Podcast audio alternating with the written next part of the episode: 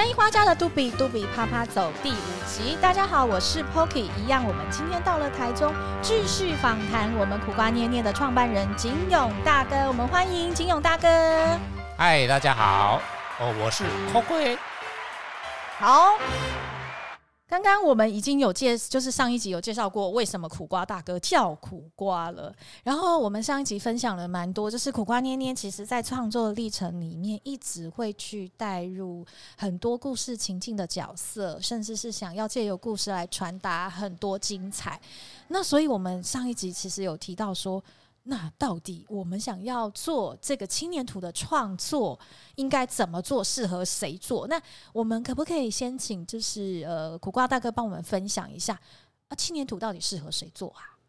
呃，是的，呃，青年土其实它的因为呃上一集我们有提到它很轻哦，啊，它的质感其实就是质感其实还蛮不错的，所以它的触感。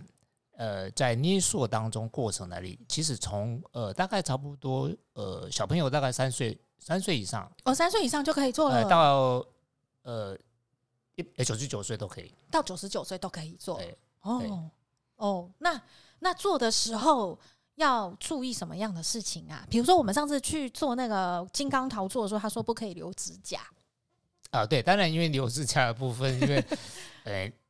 你的作品做做做一做的，因为我们要塑形啊，塑形可能我们会有一些技巧，需要把它塑的比较呃皮肤看优嘞那样啊。但是因为留指甲很可能不小心就会戳到，嗯嗯，那你的作品可能就会呃留下皱纹。那我们要花多少时间来做一只公仔嘞？呃，我们一般来讲啊，我们大概先先一般开始学的部分，会大概抓三十分钟。哦，就是说你，因为其实我们做这个公仔，它有基本造型、嗯、哦，它的元素，比如说它是呃球形的，球形、哦、圆形的，我们就讲搓汤圆，搓汤圆。哎，啊，接下来呢，另外一种就是把汤圆变成水滴形，水滴，嗯嗯，然后再来一个就是长条形，嗯哼，哦，用这三种组合，可以去塑造出你想要塑造的作品。哦，所以是圆形、水滴形跟长条形，是，所以有点像是模组，对不对？对，但是就是说，你必须把你想做的对象，比如说我常常会把动物，我要做动物的造型，嗯，那我会先看动物原来长什么样子，嗯哼，那你再把动物的原来的样子，把它转换成你的捏塑元素，就是说你可以用你的捏塑这几个基本造型，然后去把这个动物塑形，把它塑出，塑出来。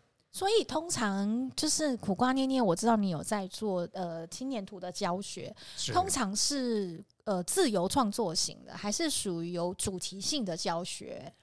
呃，会有两种，但是基本上不管是主题性或是创作性，但是因为我们都必须引导啊，所以我们目前来讲，在教学上面来讲，以主题性的为主。哦，以主题性的为主，呃，主题性的为主是。嗯哼哼那创作型的部分来讲，除非他有基础，嗯哼，哦，否则他要创作出呃他想要创作的东西，会不一定那么容易。嗯哼，所以我们会先从主题性，让他慢慢去累积他的呃他的经验，然后再做创作型。我们需要有一点基础嘛，比如说像我这个呃手做的能力很差的人，我也有办法把作品做得好吗？啊，一定可以。真的、哦，对，你把自己当做小孩子就可以了，反而是小孩子很厉害、欸。对，其实我们在教学过程当中啊，嗯、就是从呃幼儿园，我们常常讲，有时候我会到一个比较偏乡山上的小呃国小去，嗯，那国小大概从一年级到六年级，大概只有二十一个小朋友，嗯，但是一二年级的小朋友，哇，他那个创作创作力是非常强。嗯、那越越高年级的话，他们的他们的越越受到一些束缚或者是一些框框，嗯、所以他们的塑形上，他们的创作上就会比较弱一点。哎、欸，所以苦瓜大哥，你可以跟我们讲一下，你刚刚有讲到，其实你去山上教一些小朋友创作。嗯、所以如果说我们想要接触青年土，或者是说由苦瓜捏捏来引导我们教学的话，我们平常可以在什么样的时间点，或者是在什么地方可以获得这样子的一个互动？呃，是呃，我目前来讲比较属于呃自由身，就是到处会去。有摆摊、嗯、啊，那我常去的地方像台中市的草悟道，草悟道啊，我自己自己本身是街头艺人，嗯、所以我会去草悟道那边摆摊，或者是我会看到某个地方会有文创市集，嗯、啊，我我也会过去那边做教学。那、当然有一些像呃社区发展协会，我刚刚提到的国小。哦，这个都是大概呃我常常会去的地方。但是如果说不期而遇，或者是刚好有那个缘分我们碰到，那就是茶悟道，这个是最常会碰到的地方。所以要看缘分呢、欸。啊，可可不可以偷偷问一下，就是目前到底有多少人在进行青年土教学？因为我知道纸粘土蛮多的。呃，对，但其实我们在呃，我们就是呃，一样是在做青年土教学上来讲，当然我们目前没有做这个统计，但是我们有时候去摆摊的时候，呃，如果假设啦，这是一个比比比例的问题哦，比如因为我们在台中街头艺人，在草悟道那边大概有八十个摊摊摊位的部分，嗯，那会做粘土的部分大概应该不到五摊左右。是也是青年土吗？呃，比较属于青年土这个部分 Okay 啊。当然，其他的陶土我们就不谈。嗯哼嗯哼哦，就是以青年土这样子一个材质去做呃立体造型的部分。我知道苦瓜捏捏其实有蛮聚焦在你自己的价值轴线上来进行一些作品的教学或发展。嗯、那可不可以大致上跟我们分享一下，你通常在准备这些教学主题的时候，会环绕在什么样的重点上？哦，是，呃，我每一年一定会依照我们的生肖年去设计这个造型。哦，比如说新年是呃虎年，嗯，那我就会用呃老虎这个部分去设计。那、嗯、我也希望能够结合呃比较有意思的就是像成语，成语哦，所以我们常常会讲，像常常现在我们今年在讲的呃虎虎虎生虎虎生风，哦，虎虎生风、哦，对，或者是像那个如虎添翼，嗯哼。哦，呃，或是虎视大吉，嗯哼，那我会用这样的成语，然后把我在设定的元素上面去做一些呃。变化跟创作，嗯，延伸性的表现。所以生肖年这个是最常会用到的。那第二个部分就是我会做抓周，抓周，呃，抓周就是小朋友在满周岁的时候，我们希望呃了解他，这个算是一个习俗啊，这个是一个传统的习俗。这个好像可以下次做一集来专门介绍。呃，可以啊，哎，就是了解小朋友的他的未来的呃性向测验。那当然这是一个呃一个这个传统，这是我们生育礼俗其中一一环的部分。啊，那当然还有就是我们会针对呃结婚，呃，我会做结婚礼的部分。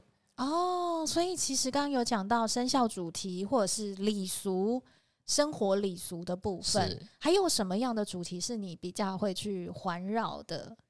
呃，其实像目前来讲，就有一些地区性，他们有一些地方的色，呃，等于说地方的文化色彩的部分，我会把它放入在整个造型设计里面。哦，就跟刚刚上集我们听到的蓝屯的部分哦，那现在还有一些比较属于克制化的，就是我可能在某一个地方，他们希望把他们的地方元素放进去，那我就会设计这样的一个造型，然后去跟他们那边的呃居民做分享。我知道那个苦瓜捏捏，其实关于地方的特特性特色这边会分成两块，一块是属于吉祥物的创创作，就是你会去创造地方吉祥物；另外一块是属于地方特色教学型。这边我也帮大家问一下，因为我知道就是苦瓜捏捏这边的教学课程啊，除了其实刚刚讲到幼稚园之外，也包含一些银发族群。那我知道手指头捏塑，还有就是动。动脑去思考这件事情，其实是可以呃帮助大家，其实是手脑并用的。所以是不是可以请就是大哥这边跟我们讲一下，如果说你现在带着教学主题到一个机构去，通常你的教学方式跟时间多久？那你会准备什么东西？那呃对方要准备什么？嗯。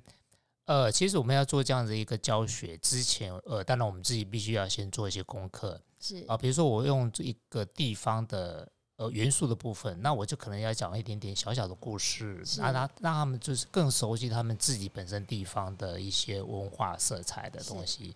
那另外一个部分就是说，可能我我在如果在国小里面来讲，我比如说教动物造型的部分，我会先把动物长什么样子，嗯，然后我们要捏所的一些特性，它的呃。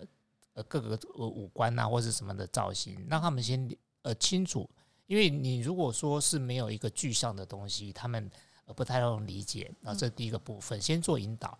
那第二个我会做步骤，哦，就是说，因为其实他他每一个在捏塑上面来讲，他需要有点步骤，所以我会先做步骤图，哦、就是我会把每一个动作先把它拍摄下来，OK，做成一个步骤图。那这个你会让呃学习者比较容易去哦，那这个步骤是什么？类似学习讲义这样子啊？对对对对，uh huh、那这个部分呢，对学习者是蛮重要的。OK，哎，那这个部分呢，接下来就是当然就是你要在现场做一些指导的部分。OK，啊，所以那当然我去教的部分来讲，我们希望用到的工具是用你以后你在家里可以随手可得的东西。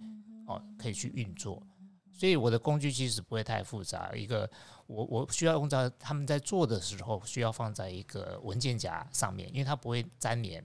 哦，如果你放在桌子上，可能它做一做就。它是平面还是立体的？呃，平面立体都可以。哦。但是你如果你在捏塑当中，你把你的作品放直接放在桌子上，它可能会拔不起来，因为它会被粘住。